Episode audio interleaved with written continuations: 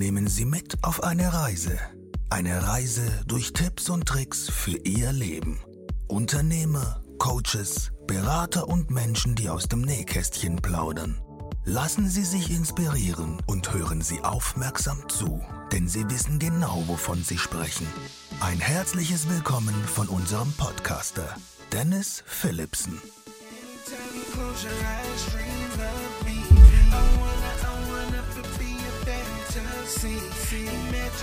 Hallo zu einer neuen Folge deines Tipps und Tricks Podcastes hier aus Koblenz. Heute habe ich die liebe Marina zu Gast. Hallo Marina. Hallo Dennis, wie schön hier bei dir zu sein. Schön, dass du heute hier bist. Marina, was darf ich denn den Leuten da draußen erzählen, wenn sie mich fragen, wer ist Marina Würger? Tja, ich glaube, eine wirklich einfache Antwort oder eindimensionale Antwort wirst du da nicht bekommen beziehungsweise weitergeben. Ähm, ich bin ein sehr facettenreicher Mensch und habe äh, mich lange versucht, in irgendwelche Bahnen zu pressen. Und ähm, jetzt bin ich äh, aus, aus der, sagen wir mal, sehr eindimensionalen Powerfrau, die als Ingenieurin viel gerissen hat, bin ich jetzt äh, Intuitions- und Transformationscoach und mein Motto für die Menschen, die ich begleite, ist, lebe deine Vielfalt, denn das ist auch der Weg, den ich für mich gewählt habe. Schön, dass du es gerade so schön eingeleitet hast. Ja, du hast über Straßen und Vielfalt gesprochen. Und äh, das, was du sagst, ist, dass starke Menschen brauchen starke Stoppschilder. Ja, das stimmt. Das, das stimmt. Das durfte ich selber an, äh, an meinem eigenen Körper, sage ich mal, erfahren. Ich bin ein ziemlich sturer Mensch und wenn du so meine Umgebung fragen wirst, äh, werden sie sicherlich grinsen und nicken. Und äh, ich selber brauchte ein starkes Stoppschild und zwar meine eigene Depression, um mit dem, was ich äh, im Leben gemacht habe, mal kurz innezuhalten und mal zu hinterfragen, ist es eigentlich das Richtige? Gibt es da nicht auch noch andere Wege? Mhm. Und äh, daher kommt das Motto. Ich sage den Menschen immer, du hast nicht versagt, sondern du brauchtest einfach ein stärkeres Stoppschild, um dich dann wirklich zu hinterfragen. Die größte Schwäche zu seiner größten Stärke zu machen, ist dir das in der Phase gelungen? Anfangs gar nicht bin ich mal ganz ehrlich an der Stelle. Denn äh, ich habe lange versucht, in diesem Muster, was ich hatte, nämlich ne, dieses typische, was man so als Powerfrau vielleicht auch kennt. Ich setze mir ein Ziel, ich erreiche das, ich setze mir ein neues Ziel und ich erreiche auch das. Ähm, dieses Muster war so ein bisschen mit Kopf durch die Wand und das hat über 30 Jahre lang ganz gut funktioniert. Ähm, und nach außen hin betrachtet würde ich sagen, ich bin auch recht erfolgreich damit gewesen. Ähm, dann hat es aber, ähm, ja, sage ich mal, nicht zu allen Facetten gepasst, die äh, tatsächlich auch zu meiner Person gehören. Und ein großer Faktor, wo die, das Zitat von mir sozusagen, was du gerade gebracht hast, drauf einzahlt, ist meine Hochsensibilität. Denn die passte für mich ganz lange nicht in dieses Powerfrau-Thema rein. So, ne, Stärke zeigen, immer was machen, bloß keine Schwäche zeigen. Das war ein System, in dem ich unterwegs war. Und äh, als hochsensibler Mensch brauche ich eben aber auch besonders Ruhephasen. Und die habe ich mir lange nicht gegönnt. Ähm, ich habe lange nicht wahrhaben wollen, dass ich Dinge viel äh, tiefer wahrnehme ähm, als vielleicht normalsensible Menschen.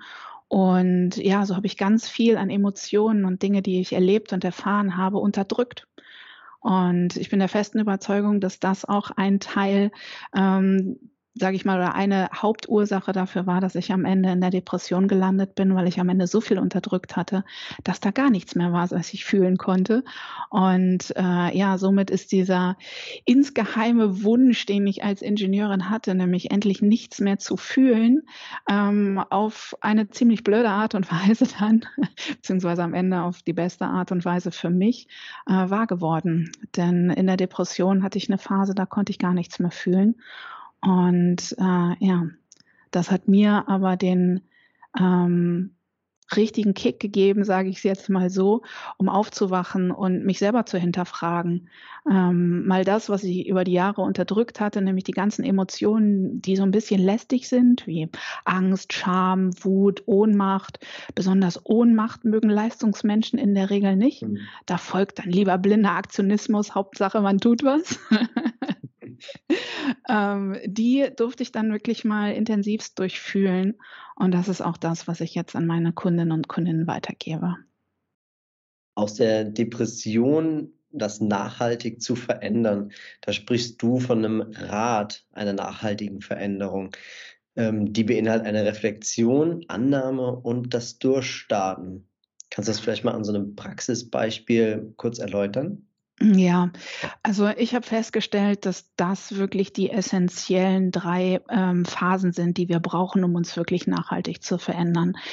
Ähm, sagen wir mal so, wir sind unfassbar kopfgesteuerte Menschen und wir sind in den meisten Fällen super gut darin, Dinge zu reflektieren. Genau, nehmen wir das Thema Sport wenn wir uns mal so eine grobe Richtung vorgeben, wir wollen mehr Sport machen, dann können wir reflektieren und sagen, ja, okay, hm, was mache ich denn aktuell an Sport?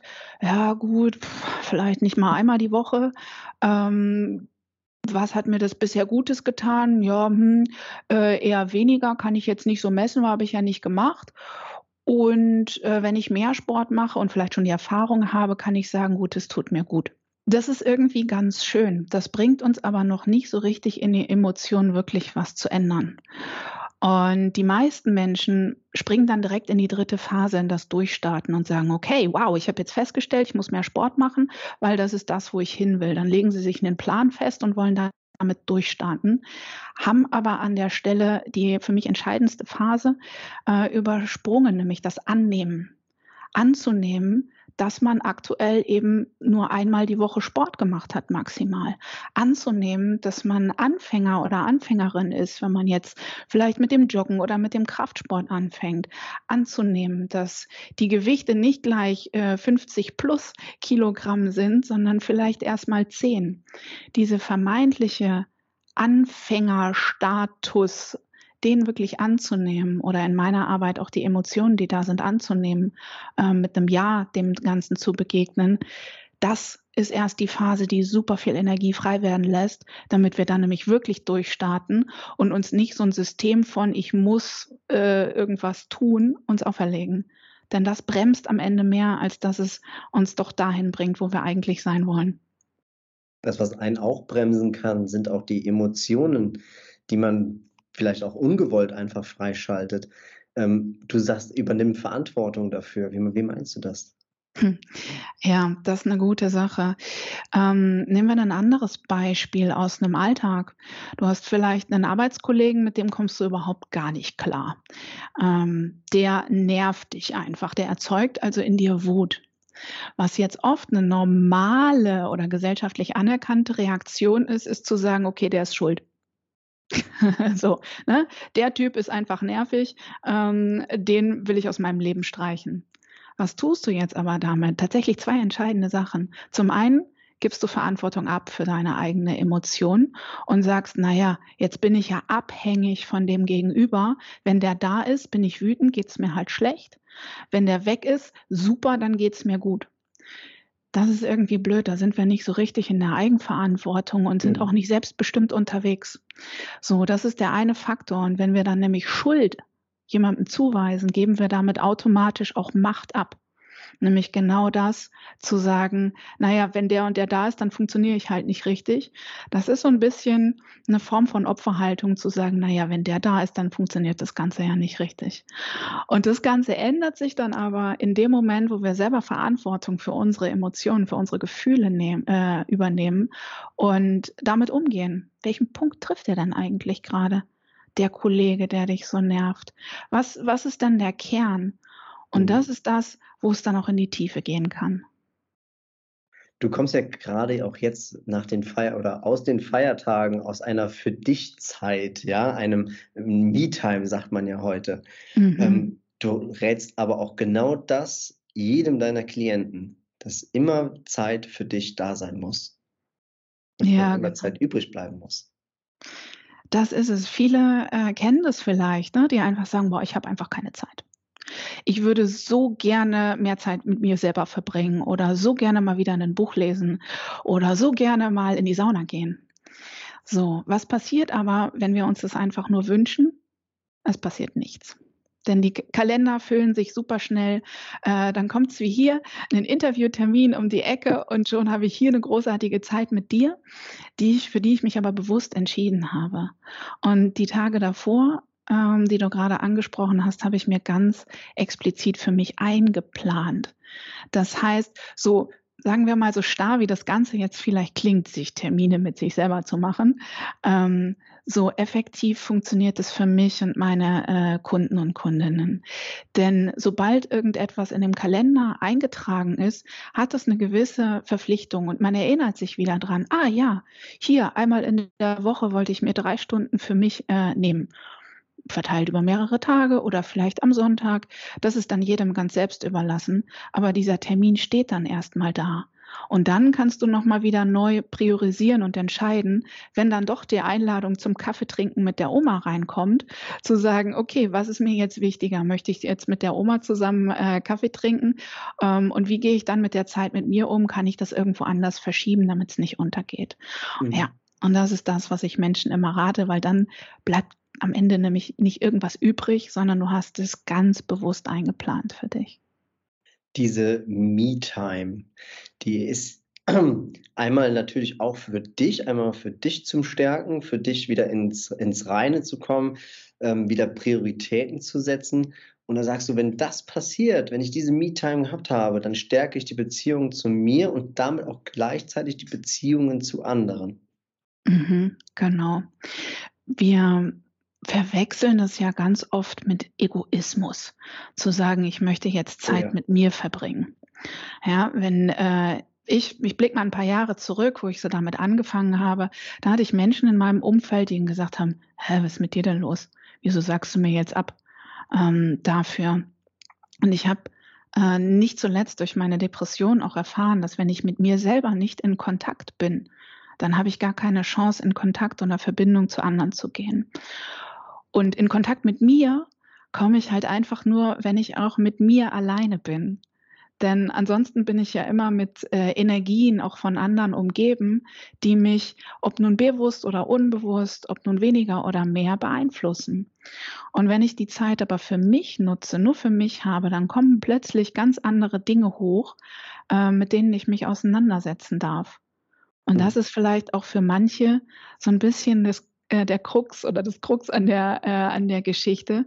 Denn äh, in Stille kommen dann manchmal auch unangenehme Dinge hoch, wenn wir uns nicht ständig beschäftigen. Hm. Veränderung hat auch Werte für dich. Klarheit, Herz und Mut. Ja, das stimmt. Ähm, für mich ist es so ein bisschen so ein Dreigestirn, ähm, was auch an das Rad der Veränderung an, äh, angelehnt ist.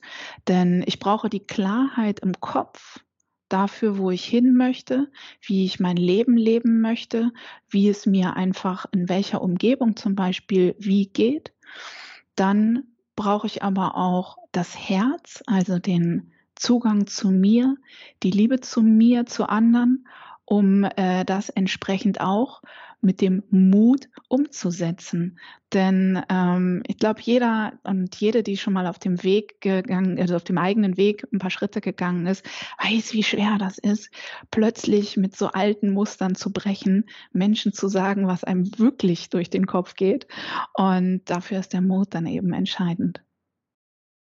Marina, leider sind wir schon für heute fertig. Wir haben wieder viel von dir lernen dürfen und dafür bin ich dir sehr dankbar. Danke. Ich danke dir von Herzen und vielen, vielen Dank für diese wunderschöne Zeit mit dir. Wir haben von dir lernen dürfen, dass starke Menschen Stoppschilder brauchen. Du hast uns von deiner Depression erzählt, aber auch von deiner Vielfalt. Du hast gelernt, die größte Schwäche zu seiner größten Stärke zu machen. Wir haben über das Rad gesprochen, nachhaltiger Veränderung dann auch darüber, dass wir Verantwortung für die Emotionen übernehmen müssen. Dann hatten wir ausgiebig über die Me-Time gesprochen, ja, auch mal Zeit für sich einzuplanen, Prioritäten vielleicht nochmal ein bisschen anders zu legen. Und zum Schluss haben wir über Werte der Veränderung gesprochen, dass hier Klarheit, Herz und Mut sehr wichtig sind. Ja, vielen, vielen Dank für die Zusammenfassung des großartigen Gesprächs hier mit dir. Ich freue mich. Gerne, gerne. Marina, ich danke dir, dass du heute hier warst. Dankeschön. Marina, wo können wir dich denn finden, wenn wir uns angesprochen fühlen und vielleicht mit dir zusammenarbeiten möchten? Du kannst mich entweder äh, finden auf meiner Homepage unter www.marinawürger.com, Würger mit UE dann an der Stelle, oder äh, auf meinem Instagram-Profil und zwar unter Your Inner Rising. Marina, danke, dass du heute hier warst. Ciao. Ciao.